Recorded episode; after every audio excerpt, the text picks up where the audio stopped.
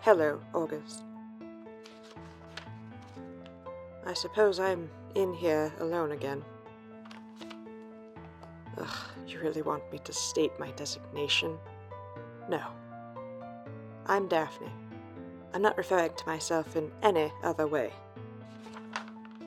And ever the professor, of course you left me some homework. Daphne, for this next session, please speak about your process when painting prophecy. Do not be afraid to delve into technical detail and do not leave anything out. It is imperative that we understand the inner workings of your blah blah blah blah.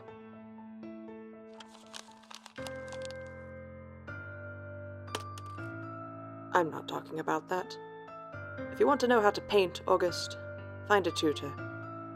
Or better yet, you know who really knows how to paint? My friend Adeline. You know her, of course, August. She. Oh. For any of your lackeys who have been living under a rock for the past thirty or so years, Adeline May is the heiress of May Imports. And May Imports also happens to be owned by the second wealthiest family in the city. She and I happened to learn from the same mentors. We went to the same summer boarding school for the arts and attended the same prestigious school as Lydia before we all went our separate ways academically in our late teens. Adeline is a wonderful artist. I'm sure you'd learn more from her than you would from me. I've never been much of a teacher. Though, there was one thing she never quite got the hang of.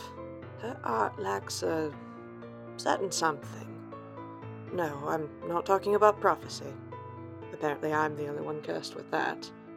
Her paintings are technical and precise, beautiful, even, but what she lacks in her art is that sense of whimsy that inner charisma and presence that makes one stop and stare. Which is odd because she herself has that in spades. When was the last time I saw her? I think it was. It was at Lydia's memorial service. It happened a week or so after her belongings from overseas were buried.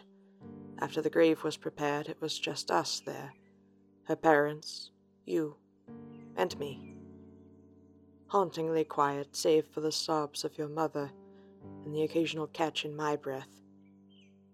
Every moment spent there felt like an eternity. Just one more moment the both of us would spend without her. I still remember her memorial service far too well. You told me not to wear black for it. It wouldn't have been right. Wouldn't have suited her memory. I wore her favorite color instead and so did you. Your pocket square matched the bundle of tiger lilies we brought for her, sitting in the vase at the center of the meeting hall.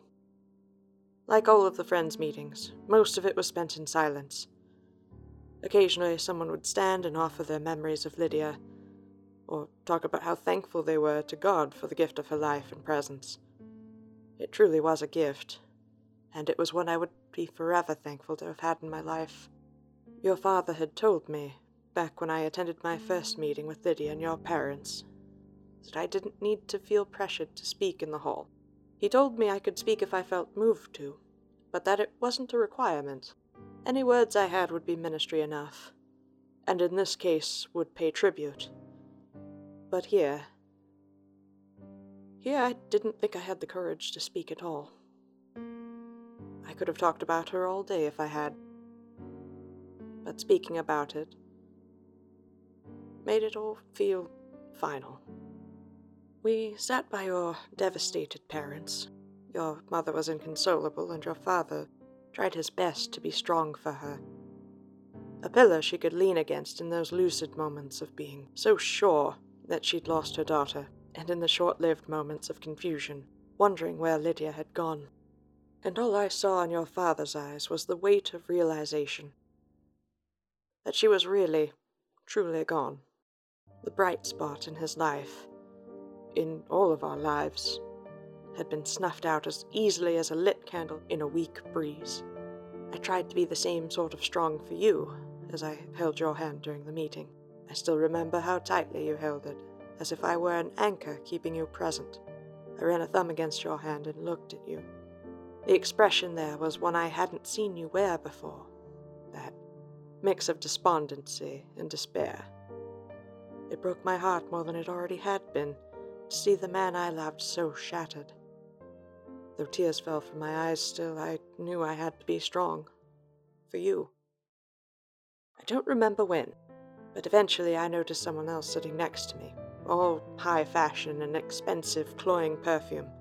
She carried herself with an unapproachable, untouchable air, but softened when her eyes met mine. It was Adeline. She whispered something quick to me, some sort of condolence, and took my other hand in both of hers. I thought it was nice of her to be there. She and Lydia weren't especially close, but she had gone to school with her, and I suppose she knew just how close Lydia and I were. Part of me wondered if she had come just to support me. When the meeting ended, we all shook hands with the people that attended, as was customary. Adeline was one of the first to leave, shaking our family's hands and pulling me into a hug after shaking mine. She said to me, half muffled by my shoulder, that she would check in with me sometime soon to see how I was doing. We went home that night after spending some time with your parents, and the quiet never left. It shrouded us like a funeral pall. It was as if we had no idea what to say to each other. Like the grief swallowed up all the words we could have spoken, gripped hard around our throats and let only air escape. I didn't know what else to do, so I pulled you close. Held you tightly to try and keep your pieces together.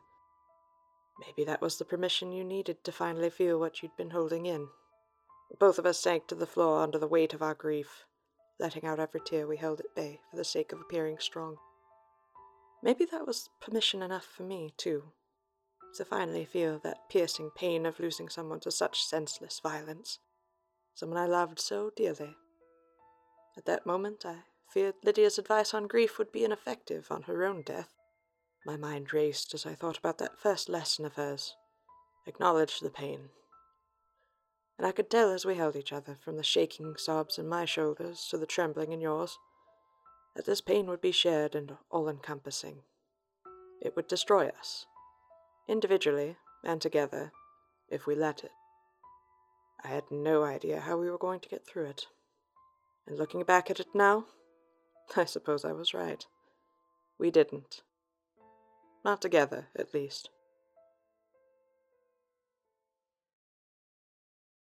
A few days after the memorial ceremony, we spent the morning separately. You were locked away in your study. I was pressing and drying some of the tiger lilies while sorting through a box of Lydia's keepsakes, given to me by your father. I was stopped by a scrapbook in the bottom of the box. I knew she kept one, most every picture we'd taken together was followed by her saying she would put it in there, but I had never seen it until now. She had a sentimental streak to her, so it was no surprise she kept a lot of mementos from her life in it. The first few pages were of her and your parents at various Quaker events doing community outreach. She was like you, not really a believer like your parents were, but she saw it as a great opportunity to help people in need. The caption she put underneath each photograph said it all. The next pages were all of me and her a couple of photographs from school events, another set from parties and get togethers, some from the time my family took her on a two day cruise, some pictures of us backdropped against a beautiful open sea. The last few were of me playing piano at the City Performing Arts Center. She was always so proud of me for realizing my dream of playing piano for others. I remember getting a little choked up at what she'd written beside the picture I finally caught a glimpse of some pictures of you and her on family vacations. Of her beating you at chess and the look on your face. I'm so glad she caught that on film. There were also a few photographs from your boxing days, and one from the time I was invited along to watch.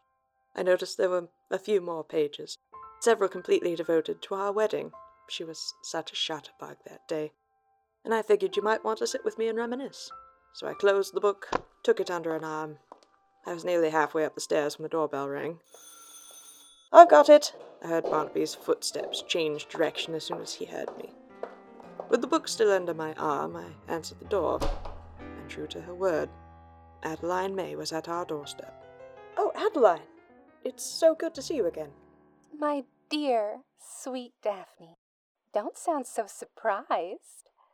I did tell you I'd be checking in on you, remember? It's lovely to see you too. Of course. My apologies. I've just been wrapped up in things here. You're welcome in. Let let me move some of this stuff out of the way. That would be wonderful. Thank you. Hmm. No husband today? He's in his study. We have plans for the evening, but I thought it best to give him a little space. I was going to say, you wouldn't want to be all alone in this little house at a time like this, would you, Dee? You're always welcome to stay with me, you know. It's no Kilgallen Manor, I know, but it's home. I appreciate your concern and your hospitality, Addie. Speaking of, would you like anything to drink? I can have Barnaby fetch you something. Oh, no. No, no. No, my sweet Daphne. I'm here to check on you. How have you been? I'm doing as well as I can.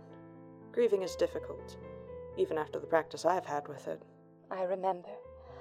Your family was such an unfortunate loss, both for you and for the industry. And I'm sorry I didn't do more to support you then.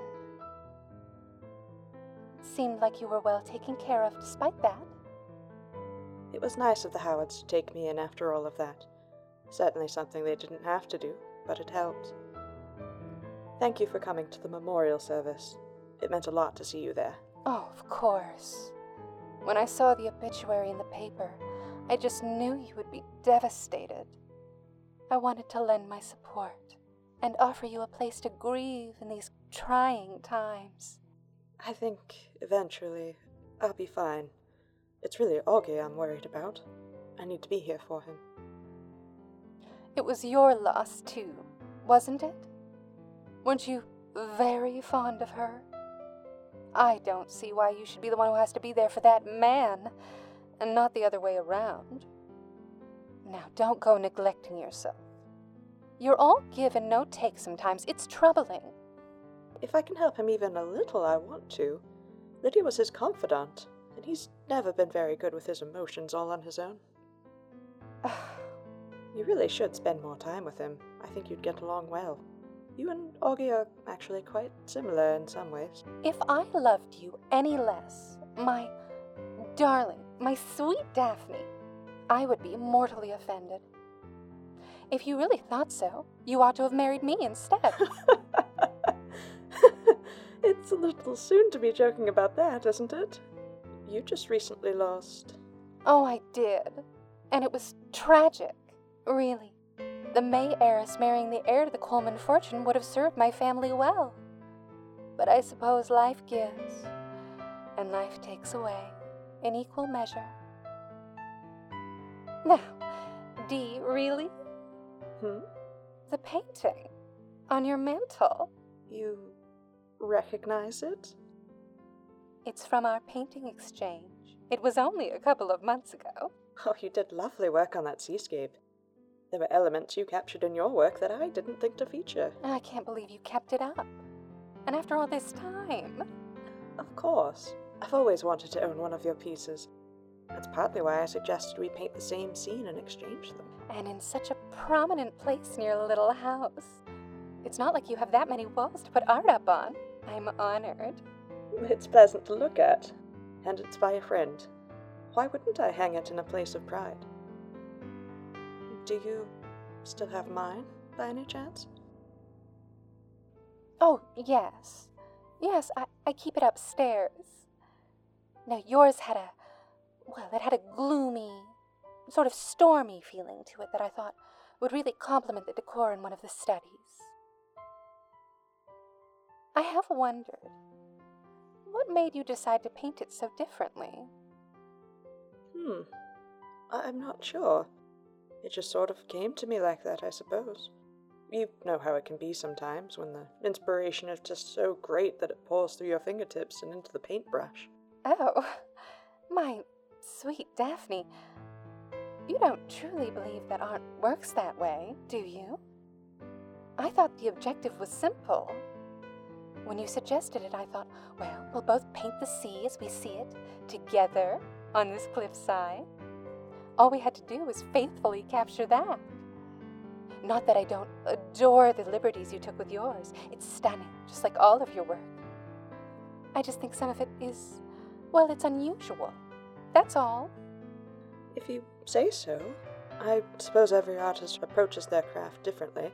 Well, I've seen a lot of artists, and it's nothing like I've seen in any of our peers at the very least. I don't see anything unusual about my process, but if it works, it works. How interesting. Now say, what's that book under your arm, Dee? Oh, just Lydia's old scrapbook. Uh, here, would you like to see some of the pages? A part of me wondered what she meant by that. If the way I worked was really that out of the ordinary. If inspiration truly was something that was supposed to be intangible and not something felt deep at one's core, pushing at the seams, wanting to break free. A creative force that brooks no argument, that art must be this and only this. As for why I feel it like this, I couldn't tell you, August. I must have always been sensitive to these otherworldly forces. Perhaps I've always been capable of being a mouthpiece for beings who cannot communicate any other way. I can't put a name to anything that does this. It doesn't communicate with me, only through me, like I'm a translator. But now I wonder, as I think back on Addie's visit that day, if she meant more than, than she said. Why did I paint the seascape as stormy waves and not the sunshine and clear skies we saw together on the cliffs? What else had I hidden in the painting that I hadn't been aware of before now? Oh God. Oh God, no. I remember. August. August, you need to get that painting. You need to bring it here so I can see it again just to be sure. I think. I think if we knew, we could have. Maybe we could have done something. Oh God. Oh, sorry. I'm so sorry.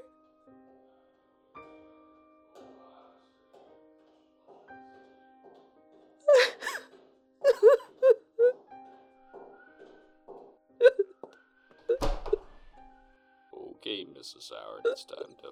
Whoa. Whoa. What happened?